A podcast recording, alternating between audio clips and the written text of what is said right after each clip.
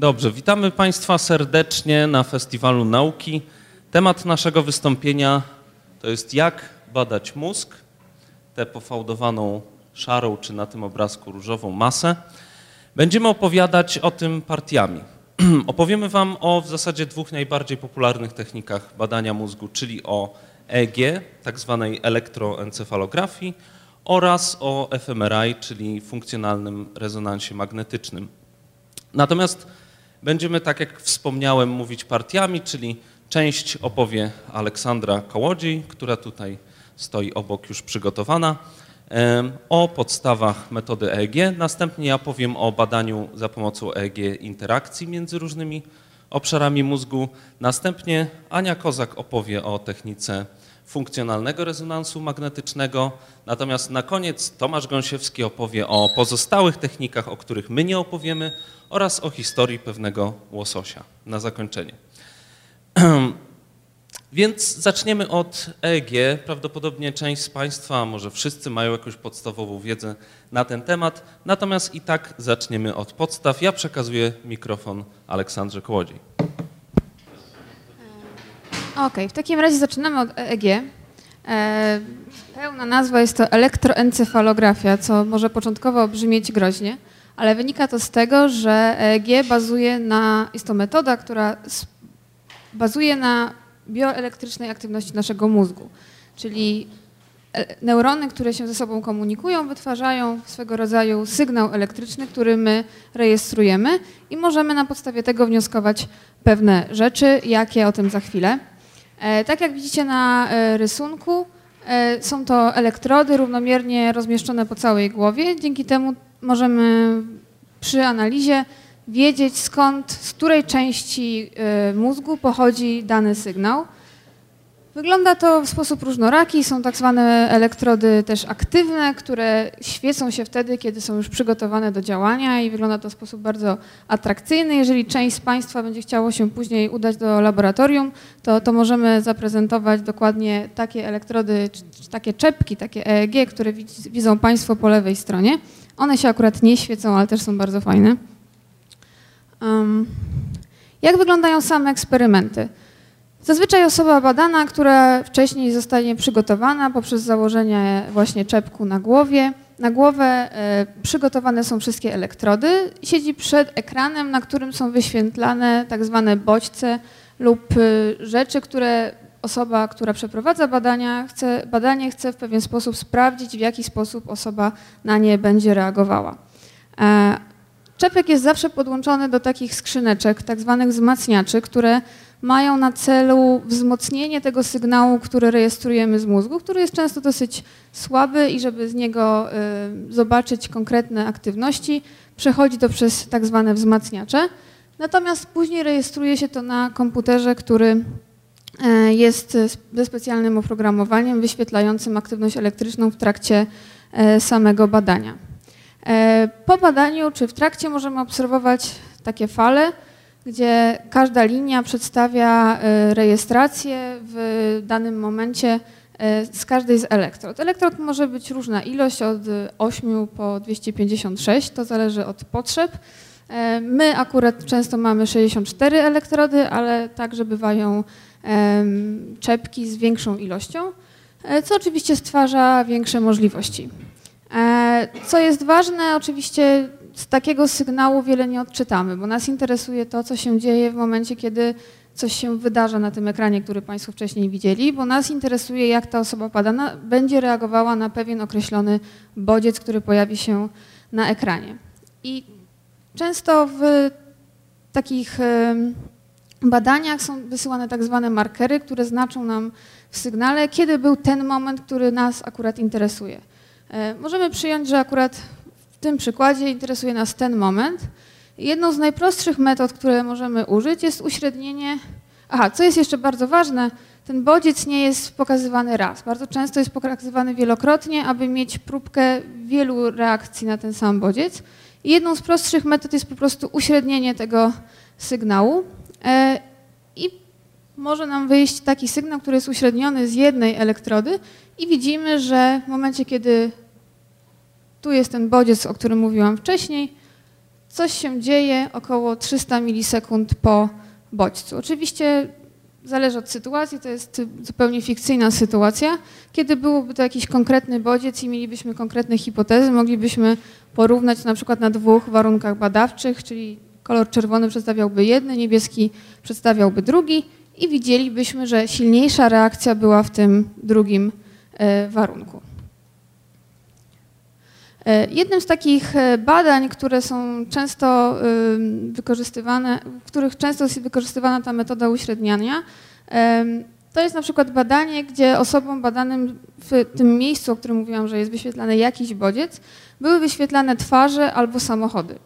E, oprócz tego, że były twarze i samochody, część z tych e, obrazków było tak przemieszanych, przetasowanych w taki sposób, że nie było widać w nich żadnego kształtu i nie kojarzyło się to z twarzą ani z samochodem. Po uśrednieniu okazywało się, że kolor czarny to były twarze i widzimy 100, około 170 milisekund po bodźcu. Bodziec był tutaj, w zerze, że tak powiem. Była silniejsza reakcja na wyświetlane twarze.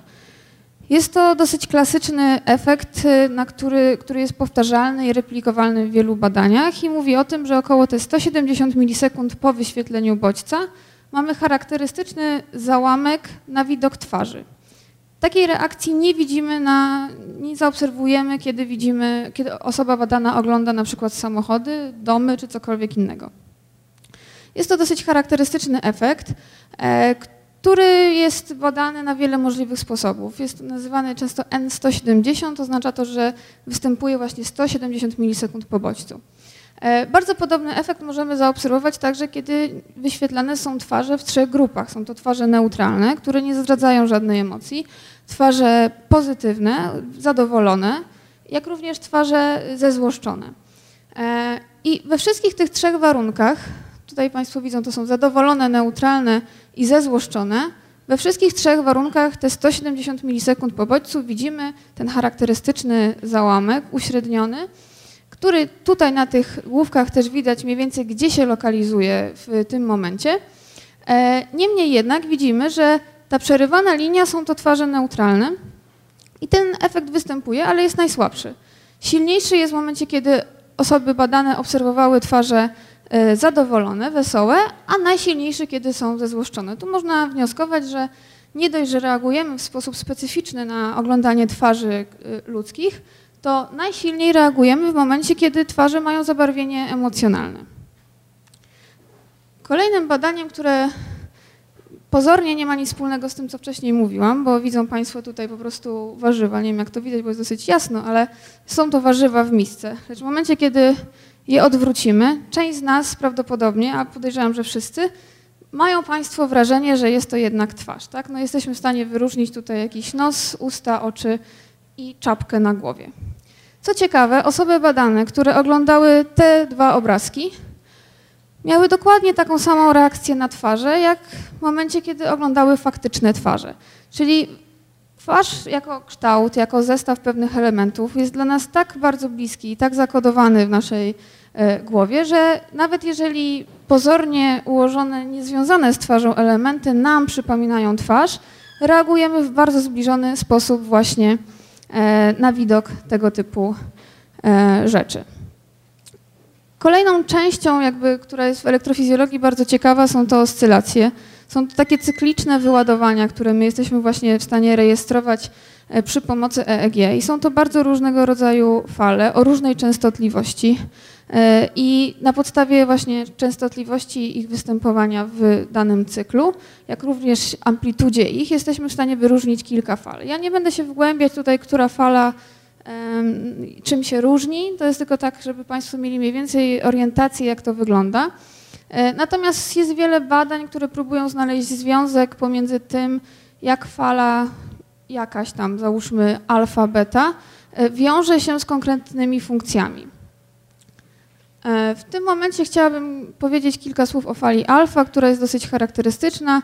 Jest mniej więcej od 8 do 12 Hz, zazwyczaj jest to 10 Hz która w sygnale EEG jest dosyć łatwo wychwytywalna gołym okiem i często wiąże się z na przykład reakcjami takimi, kiedy osoba badana jest dosyć zrelaksowana, e, ale oczywiście nie tylko. Tutaj chciałam e, pokazać o badaniu, które porównywało warunek bardzo prosty. Osoba badana miała tylko zamknąć oczy na pewien czas lub je otworzyć. Tu jest wynik pokazujący różnicę pomiędzy tymi dwoma warunkami. To jest y, jakby rozpłaszczone te elektrody, które wcześniej pokazywałam, bo nie jest to w trójwymiarze, jest to jakby schemat tego, więc to, co Państwo widzą tu z tyłu, to jest faktycznie na tyle głowy.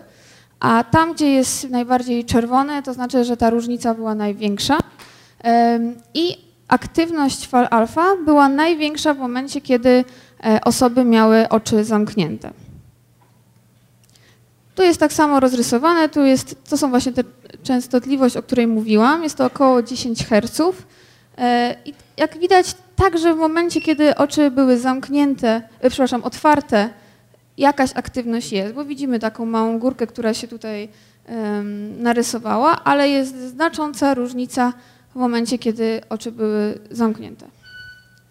E, z racji, że z tyłu jest kora wzrokowa, ewidentnie te ta aktywność jest zlokalizowana właśnie z tyłu głowy, czyli w tym miejscu, gdzie kora wzrokowa e, się znajduje. Ja teraz e, będę kontynuował dokładnie od tego punktu, czyli opowiemy sobie więcej właśnie o tych oscylacjach i co one faktycznie znaczą. Przed chwilą dowiedzieliśmy się, że w zależności od tego, czy osoba ma otwarte czy zamknięte oczy, to jest więcej bądź mniej tych fal alfa, które widzimy tutaj właśnie na slajdzie. Ja spróbuję jeszcze, o właśnie, zaznaczyć, nie? E, mówiliśmy o tym, że one mają 10 Hz. Tak na wszelki wypadek, żeby to było stuprocentowo klarowne, mówimy po prostu o tym, jak często taki grzbiecik tej fali pojawia się w ciągu sekundy. Także 10 Hz, częstotliwość 10 Hz mówi nam po prostu o tym, że ta fala alfa ma 10 grzbiecików w ciągu sekundy. Także to jest stosunkowo szybki sygnał.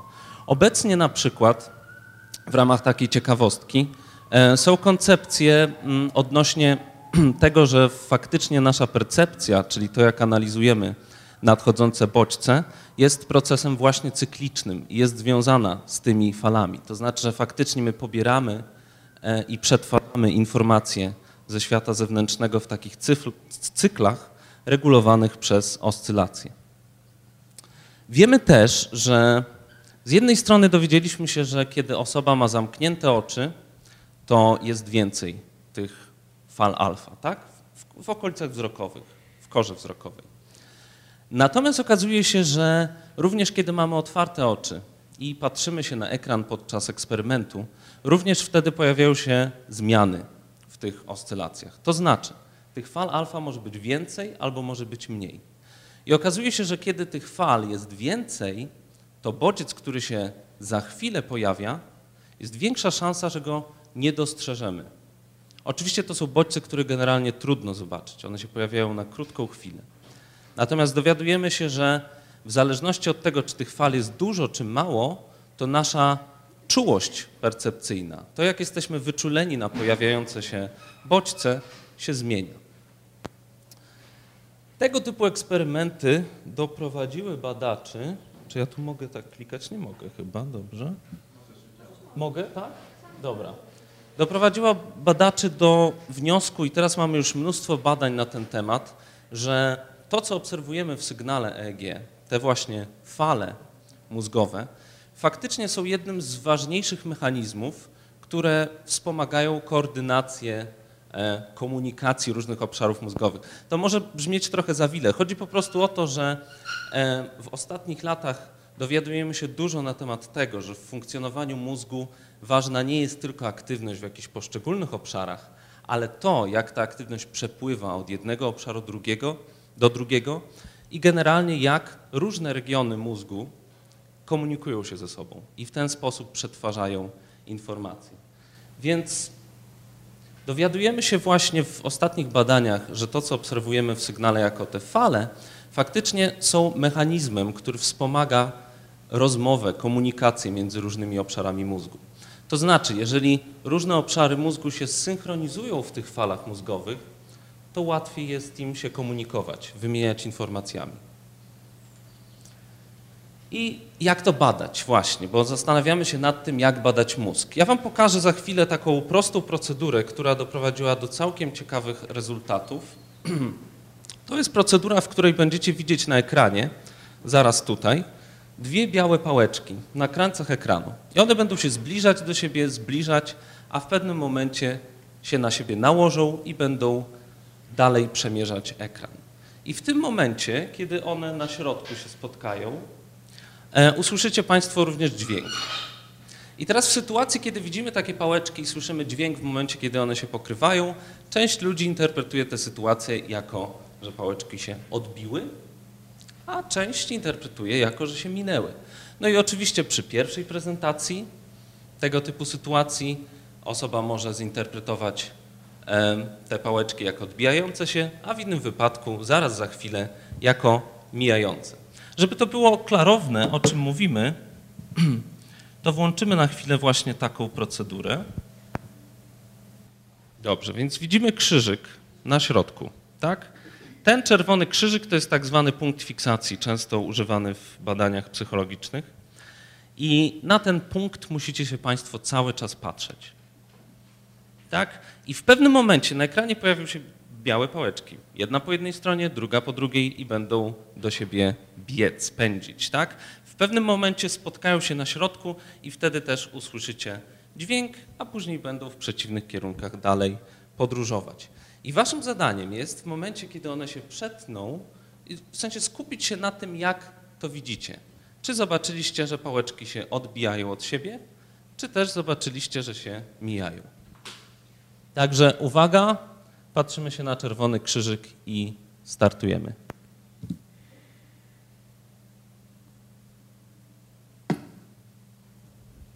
Ok. Te osoby, które widziały pałeczki jako odbijające się, proszę podnieście ręce. Sporo nas. Czy ktoś widział je jako mijające się? Nikt. Ok. Jeszcze spróbujemy, zobaczymy. Może komuś się. Słucham? Pan z przodu widział, okay, dobrze. E, jeszcze raz, proszę o to samo dosłownie. E, patrzymy się na krzyżyk, uwaga.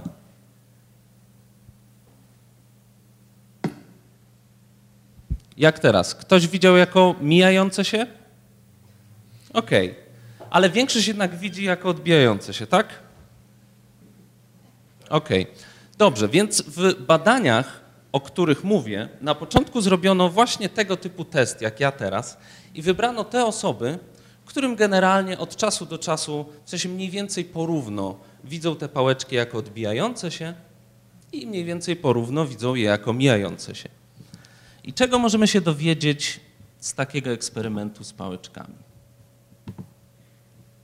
Widzimy, dobrze.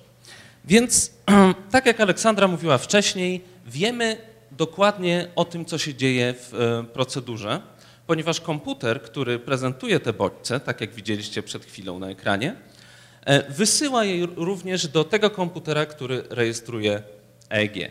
Tak? Więc wiemy dokładnie, w sygnale EEG mamy naniesione informacje o tym, że w tym momencie pałeczki się nakładają na siebie, a w tym momencie się pojawiają na ekranie.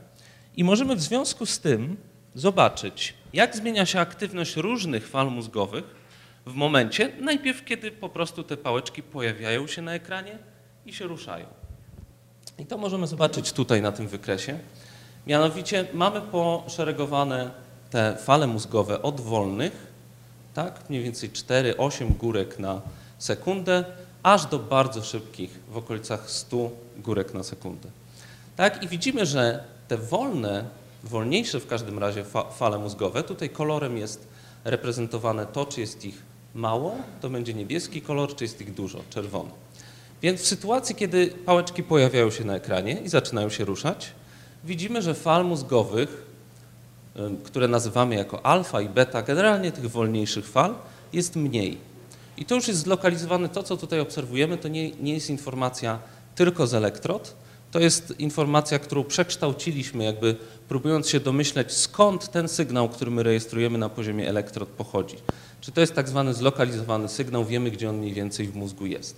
Więc wiemy, że właśnie z tyłu głowy, bo to, co tutaj widzimy, to jest tył głowy, tył mózgu, czyli okolice kory wzrokowej, tych wolnych częstotliwości jest mniej. Natomiast bardzo szybkich, w okolicach 100 cykli na sekundę, mamy zdecydowanie więcej.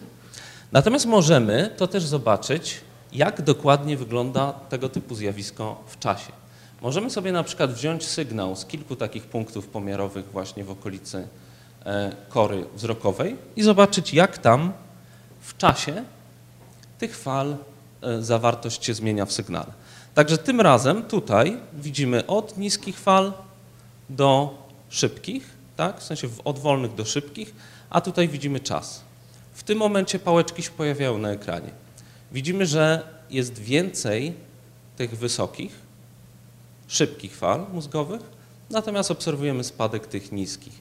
I możemy zauważyć, że tego typu wzorzec aktywności, czyli dużo szybkich fal, mało wolniejszych, utrzymuje się przez cały czas trwania, włącznie z momentem, w którym te pałeczki się przecinają. Jak, a później troszeczkę może słabnie pod koniec. Dobrze, więc po tym oscylującym przerywniku wracamy znowu do wykresu, tak? I y, ja zacząłem pytanie odnosząc się do tego, że jesteśmy zainteresowani, co się w mózgu dzieje, czy co się różni w mózgu w sytuacji, kiedy osoba y, postrzega te pałeczki jako mijające się versus jako odbijające się od siebie. I w, w tego typu e, zadaniu to, co badacze odkryli, to, że faktycznie nie tylko obserwujemy jakieś zmiany w tych częstotliwościach, ale to, co różni sytuację, te, tą interpretację tego bodźca jako odbijające się versus mijające pałeczki, to jest pewna synchronizacja różnych obszarów w pewnych falach mózgowych. Konkretnie w falach mózgowych, których dobrze tutaj na tym poprzednim, znaczy je widać, natomiast następuje w nich spadek. Czyli jest mniej fal mózgowych w okolicy tak 16 Hz po prezentacji bodźca.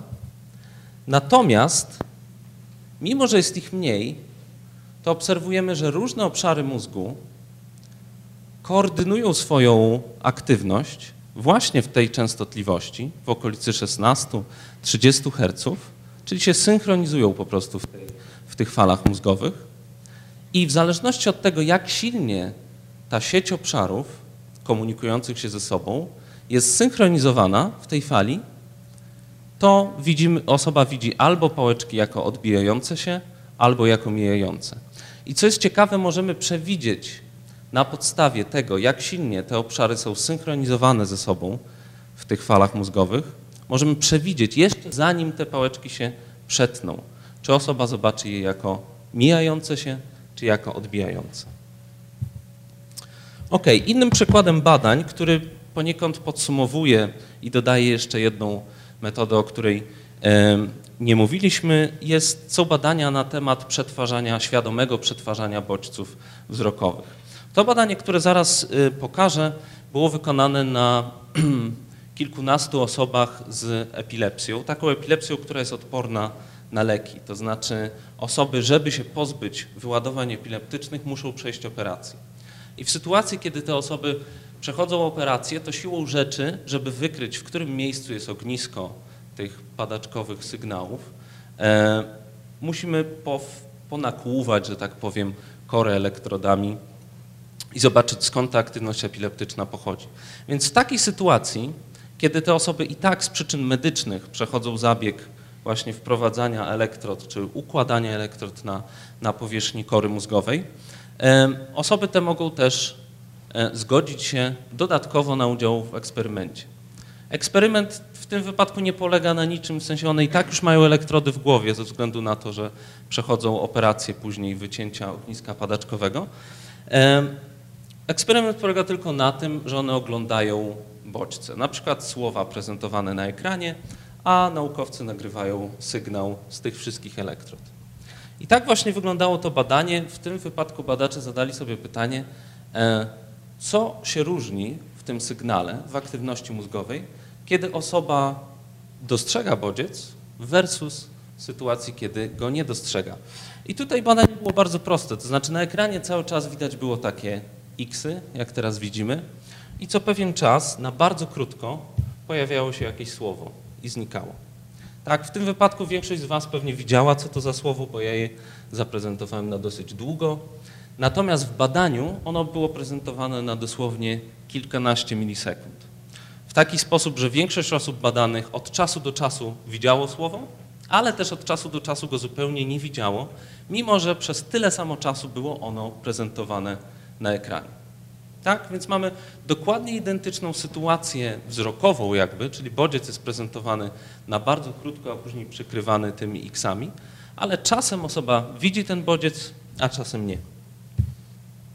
Więc ci badacze mm, sprawdzając sygnał szczególnie pochodzący z okolic wzrokowych, czyli z tyłu mózgu, ale też okolic czołowych, odkryli, że jest kilka takich wskaźników, które nam odróżniają te sytuacje, kiedy osoba dostrzegła bodziec, od tych, kiedy go nie dostrzegła. W sensie słowo, odczytała to słowo, tak? Więc po pierwsze, to o czym mówiliśmy na samym początku, jeżeli uśrednimy sygnał z różnych miejsc, e, w, tak naprawdę w tym wypadku to nie są elektrody na poziomie głowy, tak, na, na, ułożone na czaszce, tylko zamontowane już w korze mózgowej, więc jeżeli policzymy taką średnią aktywność elektryczną w tych miejscach po prezentacji bodźca, to widzimy, że w momencie, kiedy osoba dostrzegła to słowo, potrafiła je przeczytać, to ta aktywność jest silniejsza i obecna nie tylko w obszarach wzrokowych, ale też stosunkowo silnie obecna w tych bardziej czołowych obszarach mózgu.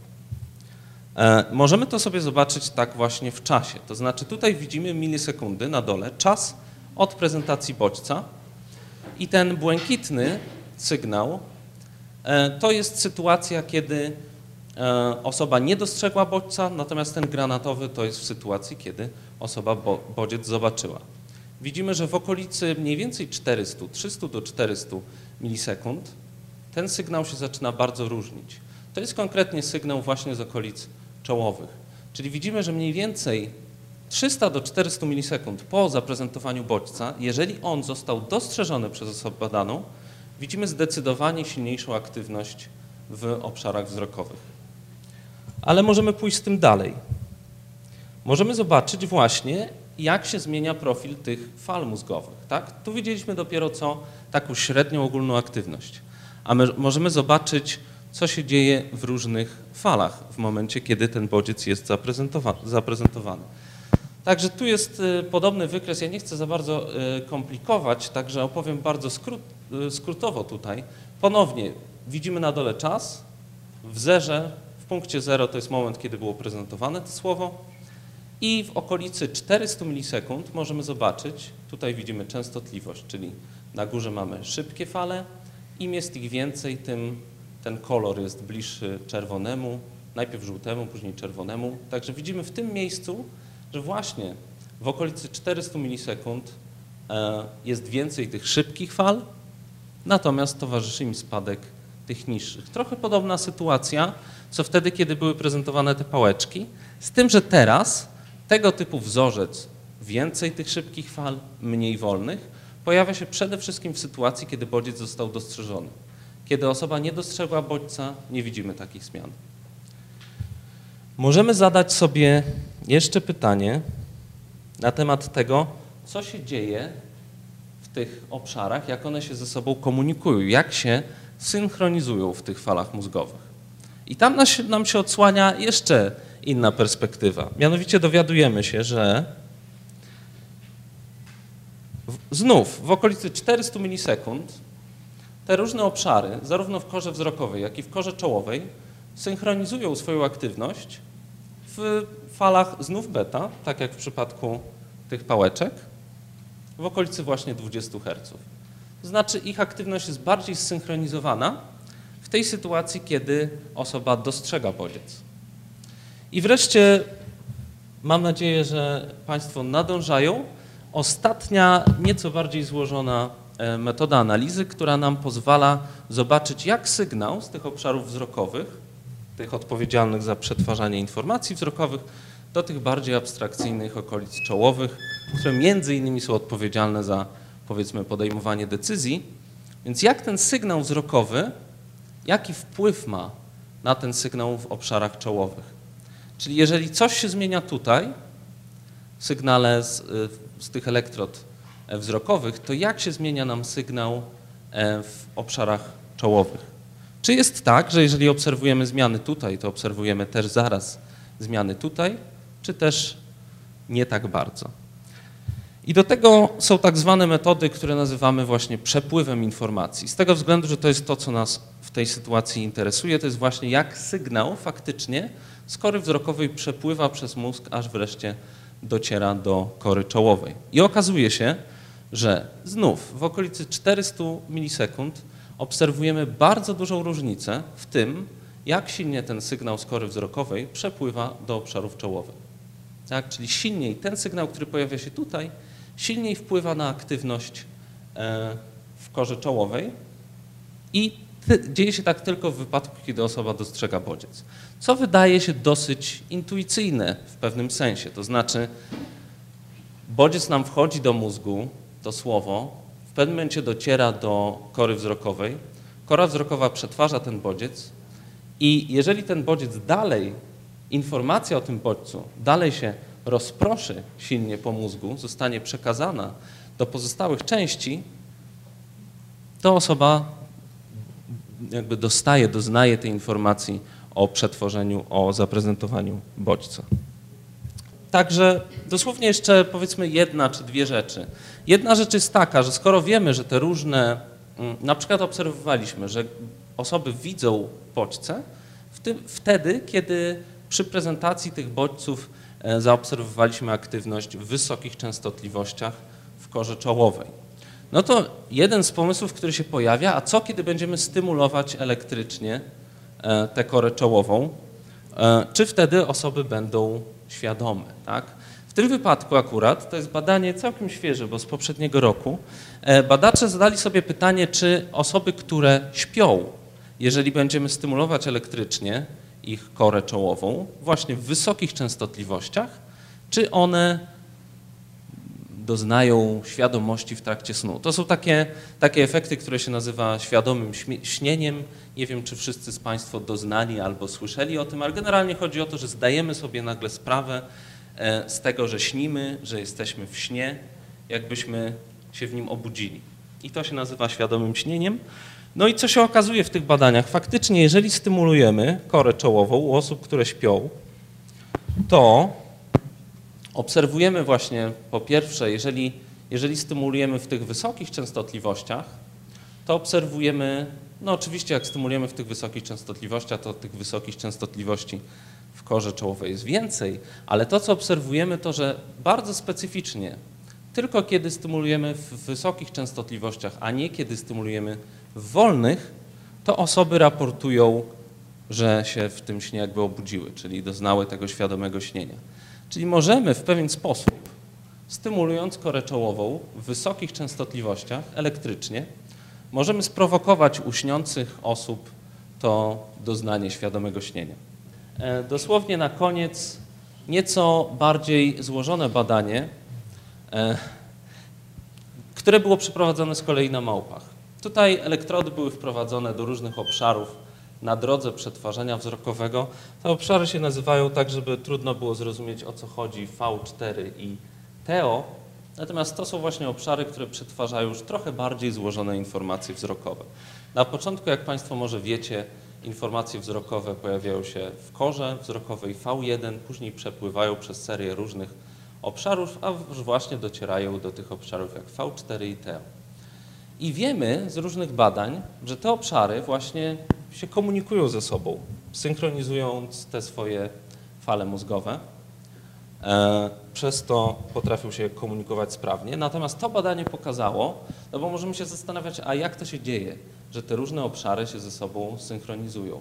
I to oczywiście w tym wypadku to jest synchronizacja związana z uwagą. To znaczy, jeżeli my patrzymy, tak jak Państwo patrzyli na ten czerwony krzyżyk na środku ekranu, jeżeli małpa w tym wypadku patrzy na taki krzyżyk, natomiast zwraca swoją uwagę powiedzmy na lewą część swojego pola widzenia, to trochę inne części tych obszarów V4 i TEO się synchronizują w tych falach.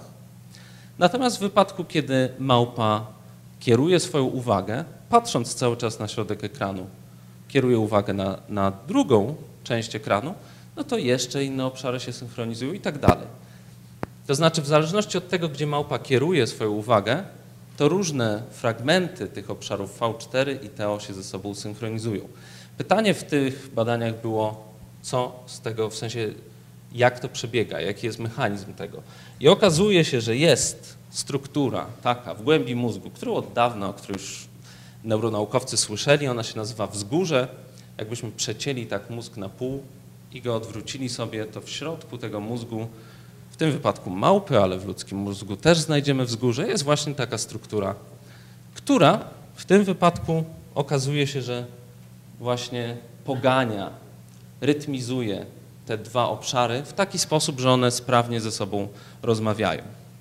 E, to jest już taki dosyć złożony obraz, ale w ten sposób chciałem e, zwrócić uwagę Państwa na to, że to, co obserwujemy w tym sygnale EEG jako fale mózgowe, faktycznie jest elementem właśnie złożonego mechanizmu, który odpowiada za kształtowanie komunikacji między różnymi obszarami mózgu.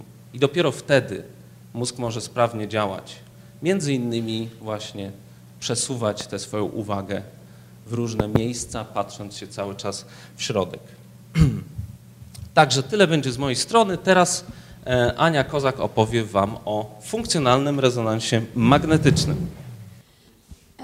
E, dobrze, więc ja opowiem e, nie tylko o funkcjonalnym rezonansie magnetycznym, ale również o generalnie o metodzie rezonansu magnetycznego. I tak, jak to właściwie działa i jak to się, jak to się dzieje, że te obrazki, które pozyskujemy za pomocą tego skomplikowanego urządzenia, nie są tak naprawdę zdjęciami. E, o tym postaram się Wam opowiedzieć. E, przebieg badania e, wygląda to mniej więcej tak i będę opowiadała oczywiście o badaniach niemedycznych stricte, a o badaniach, które wykonujemy na potrzeby na przykład psychologii czy neurokognitywistyki. Także osoba badana przychodzi do takiego centrum, w którym znajduje się rezonans, aparat rezonansu magnetycznego. Co bardzo ważne, e, musi na początku wypełnić ankietę bezpieczeństwa, ponieważ e, magnes, który jest głównym elementem takiego skanera, ma ogromną moc. I żeby zobrazować Wam, jak, jak wielka jest to siła, powiem tylko, że jakby mm, takim miernikiem indukcji magnetycznej jest, jest Tesla. Jakby Jedna Tesla e, wynosi około 10 tysięcy gaussów, e, a pole powierzchni, pole magnetyczne Ziemi wynosi od 0,3 do 0,7 e, Gaussa. Aparaty rezonansu magnetycznego, na których pracujemy dzisiaj, oscylują w okolicach 3 Tesli.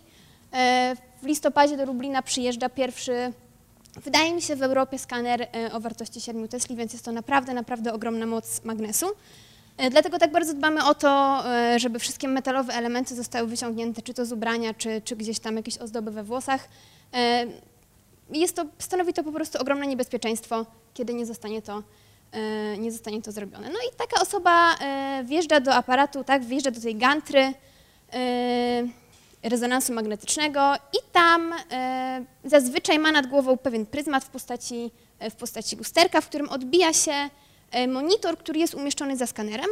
W związku z tym taka osoba, która e, jakby podchodzi do takiego badania, e, jest w stanie komunikować się z nami, ma wyświetlane pewne, ma wyświetlane pewne zadania czy informacje. I tak, więc taka osoba, jeśli chcemy, chcemy sprawdzić, co się dzieje, kiedy osoba wykonuje jakieś konkretne zadanie, to ma wyświetlane wszystko na tym, na tym ekranie. Ale są też takie badania, w których chodzi nam tylko i wyłącznie o pozyskanie struktury mózgu i wtedy taka osoba jedynie leży w, y, w tej gantrze. Mm, no więc y, po wyjściu z takiego, oj, po wyjściu z takiego rezonansu nagle otrzymujemy sobie takie piękne obrazy. Y, I teraz chciałabym opowiedzieć o tym, jak to się właściwie dzieje, że, no, że to się tak właśnie dzieje, że mamy obrazy. E, będzie trochę fizyki. Postaram się opowiedzieć to Państwu w jak najbardziej uproszczony sposób, e, więc jeśli mamy jakichś fizyków na sali, to e, proszę o wyrozumiałość. Postaram się, żeby to było zrozumiałe na poziomie intuicyjnym. No więc tak, generalnie cały, cały skaner opiera się oczywiście, co nie jest zaskakujące, na, na zasadzie i na działaniu jądrowego rezonansu magnetycznego. Jądrowy rezonans magnetyczny będziemy tutaj obserwować na, na cząsteczkach wodoru. Dlaczego na cząsteczkach wodoru? Dlatego, że wodór jest obecny we wszystkich tkankach ciała. To nas interesuje. Oprócz tego wodór, jakby sygnał z wodoru jest też najbardziej, najłatwiej wykrywalnym sygnałem dla nas. Co jest ważne? Ważne są dwa fakty. Cząsteczka jądro wodoru ma, ma jeden proton, protony są w całym ruchu i mają pewien ładunek, mają pewien ładunek elektryczny. Co się dzieje w momencie, kiedy... Aha, w związku z tym, że te protony są w ruchu i mają ładunek elektryczny,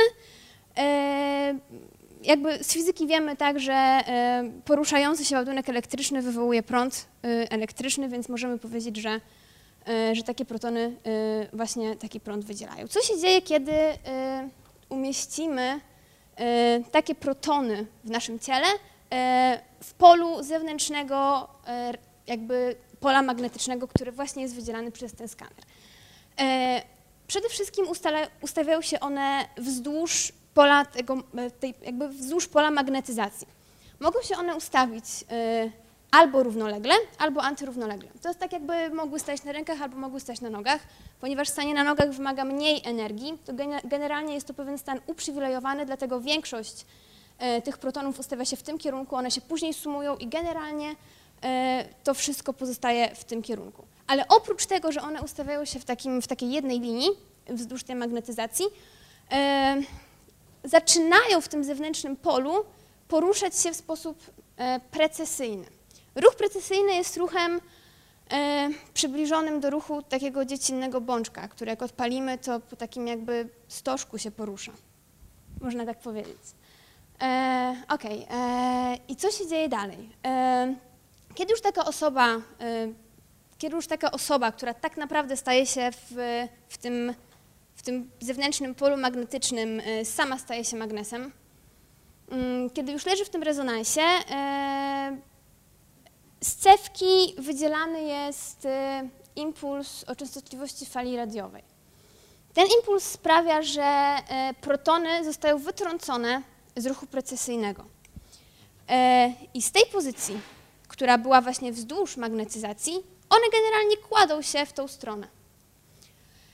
Z momentem, kiedy ten impuls radiowy jakby znika, kiedy jest włączany, wszystko wraca do pozycji wyjściowej, czyli jakby wszystko, tak, te protony podnoszą się, mówiąc bardzo schematycznie, do góry. E, ok, i co jest teraz najważniejsze i jaka jest konkluzja z tego wszystkiego? E, czas e, jakby powrotu do stanu wyjściowego, czyli do, tej, do tego stanu magnetyzacji podłużnej, e, nazywa się czasem relaksacji. E, jest czas relaksacji e, w tą stronę mierzony i w tą stronę mierzony, i najważniejsze jest to, że różne tkanki charakteryzują się różnym czasem relaksacji. E, I te różne czasy relaksacji możemy przedstawiać i przykładać na, różne, na, jakby na skalę szarości. I w ten sposób e, pozyskujemy obraz, e, pozyskujemy obraz strukturalny i mogą być dwa rodzaje obrazu strukturalnego. Może być to obraz T1 i może być to obraz T2. Obraz T1 charakteryzuje się tym, że płyn mózgowo-rdzeniowy oraz istota szara e, mają długi czas e, relaksacji T1, dlatego są ciemne, natomiast istota biała ma krótki czas relaksacji T1, w związku z tym jest jasna, w przypadku obrazu T2 jest to odwrotnie. Ok, ale jest to jedynie sposób na uzyskanie tak pewnych informacji na temat struktury naszego mózgu. Natomiast co jeśli chcemy zbadać co się, mówiąc najogólniej, dzieje, jeśli osoba badana wykonuje jakieś konkretne zadanie. Nie wiem, patrzy na coś, wykonuje ruch, y, ma kojarzyć, ma sobie wyobrażać. I tutaj musimy przejść do badania y, funkcjonalnym rezonansem magnetycznym. Y, tak jak generalnie strukturalne badanie opierało się na, na tym, jak działa tak cząsteczka wodoru i proton wodoru w polu zewnętrznym magnetycznym, tak, w przypadku fMRI e, skupiamy się na tym, e, jak zachowuje się hemoglobina.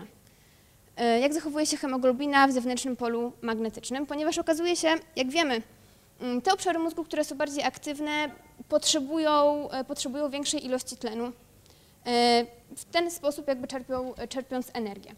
E, tlen jest wraz z krwią przez hemoglobinę prawda, dostarczany do, do komórek. I jakby ta odpowiedź hemoglobiny odtlenowanej albo tej natlenowanej jest różna w polu magnetycznym w zależności od tego właśnie, czy ten tlen został tam dostarczony, czy nie. W związku z tym możemy, zaraz pokażę przykład badania, oczywiście mm, jakby efekt taki, który, który pokazuje nam czerwone kropki, mówimy na to, że coś nam się tam zaświeciło, to jest efekt jeszcze długiej obróbki statystycznej, to, to, wszystko, nie jest takie, to wszystko nie jest takie proste.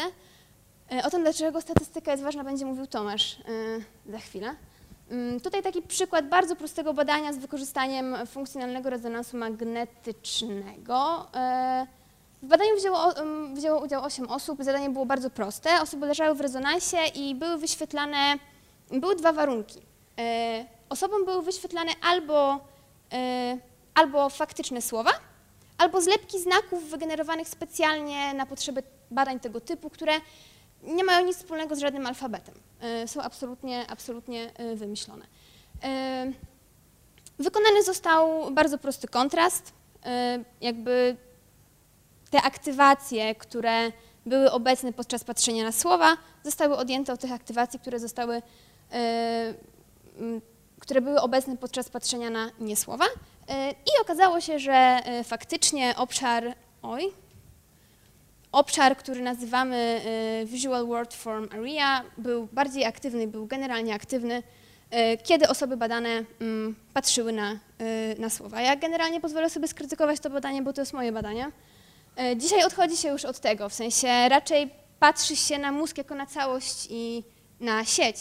E, natomiast odchodzi się od tego, żeby umiejscawiać jedną funkcję i żeby wiązać ją z, konkretnym, e, z, konkretną, jakby z konkretnym obszarem czy, czy z konkretną strukturą. Ale bardzo w prosty sposób obrazuje to, jak, jak możemy takie wyniki uzyskać. Oprócz tego, że możemy pozyskać prostą strukturę czy prostą funkcję E, za pomocą metody rezonansu magnetycznego, to zostaje nam jeszcze kilka metod. Omówię tutaj e, VBM i DTI. VBM pozwala nam sprawdzić, czy między grupami dwóch badanych osób e, jest różnica w gęstości istoty szarej na przykład. I tutaj było bardzo dobrze znane już badanie wykonane na londyńskich taksówkarzach. Londyńscy taksówkarze ze stażem minimum półtora rocznym zostali porównani z osobami, które E, zawodowo nie zajmują się e, jeżdżeniem taksówką.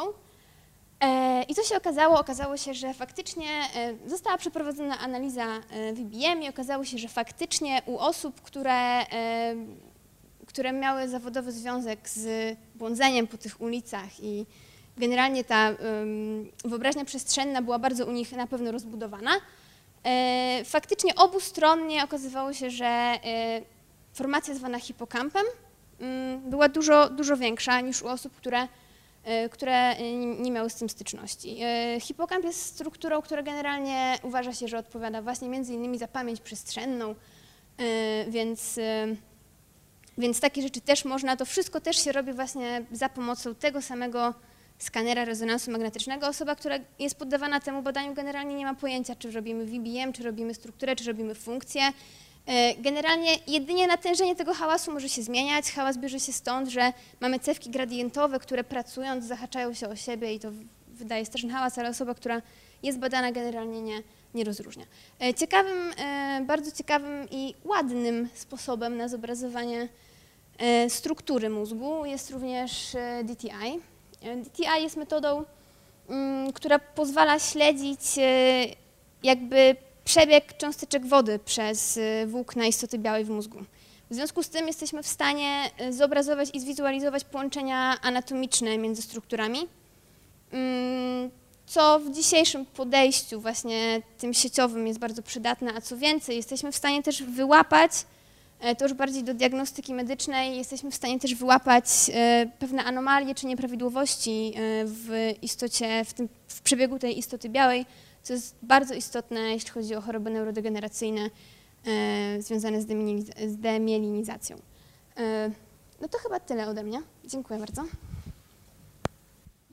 No dobrze, czyli mamy już, wiemy co nieco o metodach, które tak naprawdę są dostępne mm, i nam, i mogły być także dostępne Państwu w przyszłości, jeżeli będą chcieli Państwo prowadzić swoje badania. Oj, no właśnie, czyli to były te metody nieinwazyjne, MRI, fMRI i EEG. One są wykorzystywane właśnie najczęściej e, w badaniach właśnie ze względu na to, że, że nie szkodzą tak naprawdę też w dużym natężeniu osobom badanym. Mamy też metody inwazyjne, bądź mało inwazyjne lub bardziej inwazyjne. Te skróty zaraz sobie rozszyfrujemy. E, w każdym razie Mikołaj wspomniał też wcześniej o metodach em, operacyjnych, wszczepianiu elektrod. No tak jak widzimy, jest to w jakiś sposób szkodliwe. Jest tutaj Johnny Depp z filmu Transcendencja, który jest bardzo smutny, mając wszczepione te elektrody na czaszce. Ja też miałem taki wyraz twarzy, prawdę mówiąc, jak obejrzałem ten film. No, nie uważałem, że był zbyt dobry. Y, Więc tak, przechodzimy do e, tomografii komputerowej i CT albo CAT scan, które możemy kojarzyć z odcinków doktora House'a, jest to bardzo popularne, albo jest też jak idziemy, kiedy sobie zwichniemy palec albo e, coś złamiemy, też jest nam robione, jest robiona tomografia za pomocą tomografu. On wykorzystuje promienie rentgenowskie. E, Oczywiście od razu mówię, ten jeden skan, który jest nam wykonywany, czy kilka, nie jest szkodliwy w takiej ilości. E, Zaraz opowiem, dlaczego się go nie używa do badań, bo jak widzimy, on nie różni się tak bardzo, przynajmniej na tych tutaj, w takim ujęciu od tych wyników MRI strukturalnych. Mm, Także jeżeli skan jest wykonywany wielokrotnie, tak jakbyśmy chcieli to robić w przypadku podejścia naukowego, czyli mierzymy, czyli skany są wykonywane pod bardzo różnym kątem, tak żeby móc stworzyć obraz 3D. Niestety takie promieniowanie rentgenowskie już może wywołać jakieś zmiany, stąd ciężko też prowadzić na przykład badania podłużne u wielu osób. No, może to być po prostu szkodliwe. I on działa w taki sposób, że po prostu promienie rentgenowskie są e, pochłaniane bardziej przez gęstą tkankę, więc jest to raczej metoda wykorzystywana do mm, badania jakichś zmian w kościach na przykład, a raczej nie do tak miękkich tkanek jak mózg. Chociaż jak widzimy, no też tutaj coś z tego wychodzi. Drugim członem tej całej nazwy PET-CT jest właśnie, pierwszym członem jest PET, czyli pozytonowa tomografia emisyjna. E, Pozytonowa, nie pozytronowa, to nie jest błąd, tak to po polsku się tłumaczy. I pozytony to brzmi bardzo fajnie, czyli to jest elementarna cząstka antymaterii o dodatnim ładunku antyelektron, więc jak ktoś robi badania z wykorzystaniem antymaterii, no, brzmi to świetnie, przy czym niestety nie jest to bardzo tak dokładna e, metoda jak w przypadku fMRI, o czym też zaraz powiem. W każdym razie chodzi o to, że wprowadza się poprzez jakiś napój bądź do krwiobiegu jakąś e, substancję radioaktywną, izotop, który generuje pozytony w trakcie rozpadu i ona po prostu w ciągu, podczas badania, podczas wykonywania jakiejś funkcji, e, ta substancja dostaje się do różnych miejsc w mózgu i na tej podstawie widzimy, jak przebiega aktywacja różnych struktur. Em, Te izotopy nie są szkodliwe dla człowieka. To, o co tak naprawdę chodzi i o co ewentualnie można się martwić, dlaczego się nie używa tej metody do badań, no to jest właśnie, to są te promienie rentgena. I właśnie, to jest to PET-CT. Taki skaner wygląda w ten sposób, mniej więcej, to oczywiście wizualizacja, zaraz taki skaner pokażę. I wokół osi prostopadłej do ciała człowieka, będącego w takiej, w takiej maszynie, są wykonywane kilka, kilka tysięcy do kilkudziesięciu tysięcy skanów. I jak widzimy, ten izotop rozkłada się w tym czasie w, do około godziny od wprowadzenia. No i wychodzą z tego piękne, piękne zdjęcia. Niestety nie jest to tak bardzo dokładna metoda, o czym zaraz też powiem. I właśnie, jeżeli chodzi o badania, które, do których używano w tej chwili, w tym roku, teraz w tej, w tej epoce już użyto by do tego badania pewnie fMRI, które daje takie możliwości. Tutaj użyto em, PET, czyli pozytonowej tomografii emisyjnej. E, Wzięto do, do badania, zaproszono wybitnego matematyka, 26-let- 26-letniego pracownika banku, który wykonywał bardzo dużo obliczeń w głowie i porównano jego zdolności matematyczne z sześcioma osobami o przeciętnych zdolnościach. Nie jest to oczywiście bardzo miarodajne badanie, ale jest bardzo ciekawe ze względu na swoją poniekąd prostotę. E, Jak widzimy, on był w stanie wykonywać w ciągu kilkudziesięciu sekund obliczenia typu 53 do 9 potęgi, czy pierwiastek piątego stopnia z no, bardzo, bardzo dużych liczb. I tak naprawdę za każdym razem w pewnym przybliżeniu, bądź nawet nie, miał rację. E, Badanie wykazało, że struktury, które on wykonywał, oczywiście te wszystkie zadania były podane przypadkowo i były tak samo wymieszane z takimi bardzo prostymi obliczeniami, typu 6 razy 5 i tak dalej. I badanie to wykazało, że struktury, czyli tutaj będą na czerwono wykorzystywane podczas tych obliczeń e, przez tego Rudigera Gamma, czyli geniusza matematycznego, on wykorzystał nie dość, że inne struktury, po prostu dużo więcej. Wykorzystywał też głębokie struktury muszczku, jak widzimy w tym miejscu, w porównaniu do tych sześciu osób z grupy kontrolnej. Więc daje nam to świetne informacje na ten temat. Niestety nie jest to aż tak dokładne, więc no, warto by było nawet w jakiś sposób zreplikować to badanie z wykorzystaniem współczesnych na ten dzień metod. Z tego badania wynikły pewne wnioski, czyli że wykonujemy jakieś tam obliczenia, które powiedzmy z podstawowej e, tabelki mnożenia. Tak naprawdę nie wykonujemy obliczeń, tylko raczej wydobywamy te informacje z pamięci. My to już wiemy. Co innego dzieje się w przypadku skomplikowanych obliczeń i no, tak naprawdę wniosek jest taki, na przykładzie tego jednego geniusza, że on sobie z tym po prostu radził, bo wykorzystywał bardzo różne obszary mózgu i po prostu był w stanie mm, pracować na tych liczbach na kilka różnych sposobów. Ciężko jest to porównać inaczej niż właśnie poprzez te obszary mózgu. Jak on dokładnie to robił, no to już on sam niestety tylko wie. I tak, e, pytanie do Państwa. Czy ktoś jest z Państwa w stanie powiedzieć, który z tych e, skanerów to jest PET-CT, a który to jest MRI? One są dosyć podobne, jak widzimy. Czy ktoś jest w stanie zgadnąć albo jakoś stwierdzić? Jeszcze raz?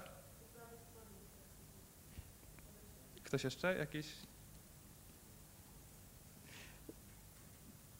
Po lewej stronie jest PET-CT i tak naprawdę, jak widzimy, bardzo trudno jest je odróżnić. Em, takim, szczególnie, że tutaj jest taka, taki element, ale też we współczesnych skanerach e, CT, PET-CT już go nie ma. Em, tak naprawdę najprościej jest odróżnić w taki sposób, że po prostu mają trochę większy otwór. Niestety ta siła w przypadku MRI jest, e, musi być bardzo duża i żeby, zachować tą siłę, musi to być e, nieco po prostu mniejszy skaner, nieco mniejsze osoby są w stanie wejść do tego skanera. Dobrze, w każdym razie różnica jest taka, że PET-CT są to, obie metody są bardzo drogie, ale MRI jest nieco droższą metodą i dużo droższą, jeżeli chodzi o sam skaner. Ceny dochodzą do kilkudziesięciu milionów złotych od kilku milionów. W przypadku PET-CT to jest no, do tych kilku milionów tak naprawdę. No i jak wiemy, metoda MRI fMRI jest e, nieinwazyjna, czego nie możemy niestety powiedzieć o PET-CT i promieniach rentgena. Badania PET-CT są krótsze, no do małych kilkudziesięciu minut, a zwykle to badanie może trwać około pięciu minut. E, W przypadku MRI, e, fMRI, jeżeli połączymy też te dwie metody, to badanie może trwać do godziny, co może być uciążliwe dla różnych czy osób badanych, czy jeżeli ktoś chce badać zwierzęta, to też może być bardzo trudne, że trzeba leżeć nieruchomo przez, całkowicie nieruchomo przez kilkadziesiąt minut. I nie każdy jest w stanie to zrobić. E, oczywiście MRI ma pewne ograniczenia, czyli takie, że wszelkie osoby z jakimiś implantami, wszystko, co może oddziaływać tak naprawdę na ten magnes, no, nie mogą wejść do takiego magnesu, czego no, nie ma takich ograniczeń w przypadku PET-CT, przy czym e, PET-CT nie, zależa, się- nie zaleca się kobietom w ciąży, aby na takich osobach robić, bo to może wykon- wy- wywołać jakieś tam powikłania, e, chociaż przy pojedynczych skanach nie powinno. I PET-CT ma nieco niższą dokładność, a fMRI ma wyższą dokładność, dlatego też do badań naukowych używa się tej metody, aczkolwiek w tej chwili te skanery PET-CT już, te, te współczesne i nowoczesne, które mają kilkadziesiąt tysięcy skanów, są w stanie osiągnąć naprawdę świetne wyniki. I teraz tak, jeżeli chodzi o łososia, którym też mam powiedzieć, badacze z University of California Santa Barbara przeprowadzili, no, stworzyli taki poster na podstawie badania. E, grupa obiektów badanych wynosi jeden, długość około pół, pół metra, waga no, ponad 1,5 kg. No, był to łosoś atlantycki. I jego zadaniem było, no, włożyli go do skanera fMRI, E, I bo też mówię o tym badaniu, bo w przypadku PET City nie byłoby rady zrobić takiego badania. Tutaj można było. No i miało rozpoznawać emocje osób na zdjęciach. A to byli ludzie, to nie było się. I procedura była taka, że pokazywano mu przez 10 sekund jedno zdjęcie, potem była przerwa 12 sekund i było 15 takich powtórzeń. E, Wyniki były takie, obszar mózgu łososia, czyli tutaj mamy takie czerwone kropki, nie wiem czy je widać, e, wykazał aktywność. I to były bardzo wyraźne badania. Oczywiście całe to badanie, tam jest jeszcze jedna ważna informacja, o której nie podałem na początku, łosoś był martwy. Em, Więc to jest taka przestroga, jeżeli chodzi o metody analizy danych, powiedzmy w tym przypadku z fMRI, jak ważne jest to, żeby zawsze niwelować szum właśnie poprzez korekcję wielokrotnymi porównaniami. To jest metoda, która łączy różne metody analizy i też pokazuje, jak można niestety manipulować tymi wynikami. I bardzo ważne jest, nawet po tym badaniu ono wywołało e, dosyć dużą burzę i, i w jakiś sposób dorzucono pewien rygor e, badaczom e, co do analizy danych i jest ona całkowicie kluczowa dla wyników badań. No, same skany niewiele dadzą. I, no i oczywiście wniosek jest taki, niestety, że martwe łososie atlantyckie nie potrafią rozpoznawać ludzkich emocji, niestety.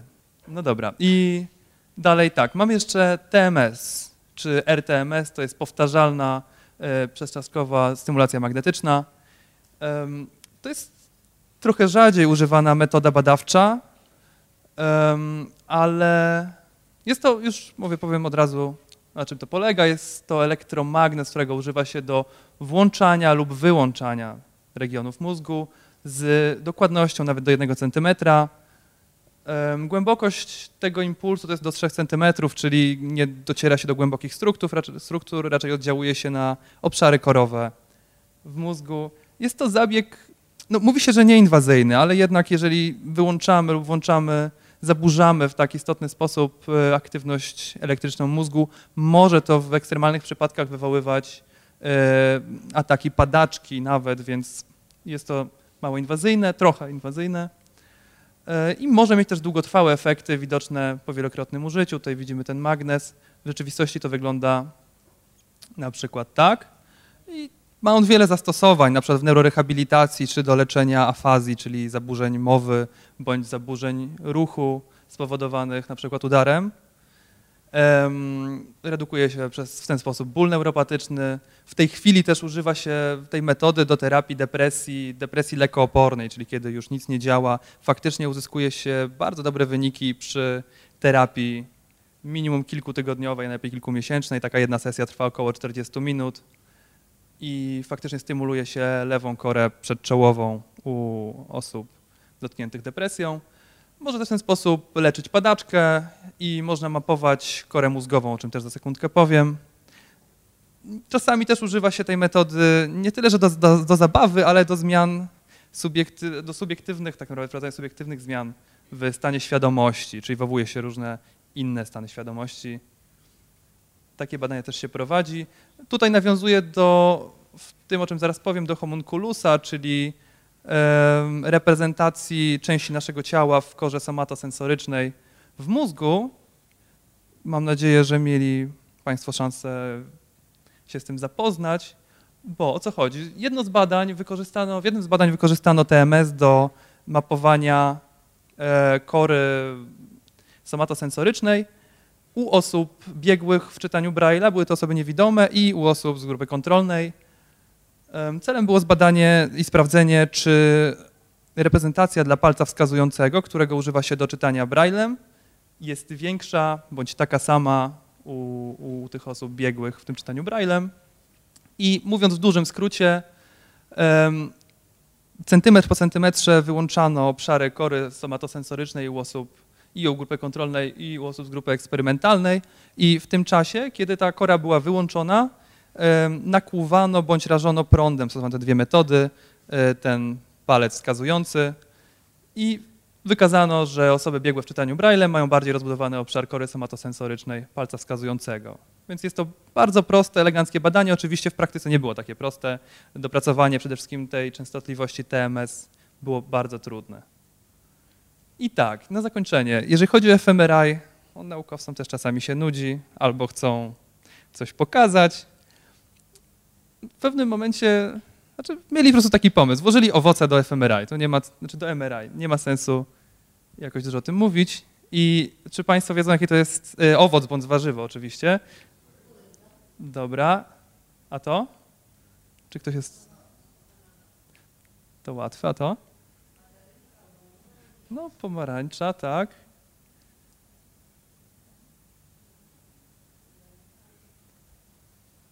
Ktoś wie? Dobra, zaraz, co to było, bo już sam w tej chwili zapomniałem. To jest czosnek, z tego co pamiętam. I dalej mamy cebula, dokładnie tak.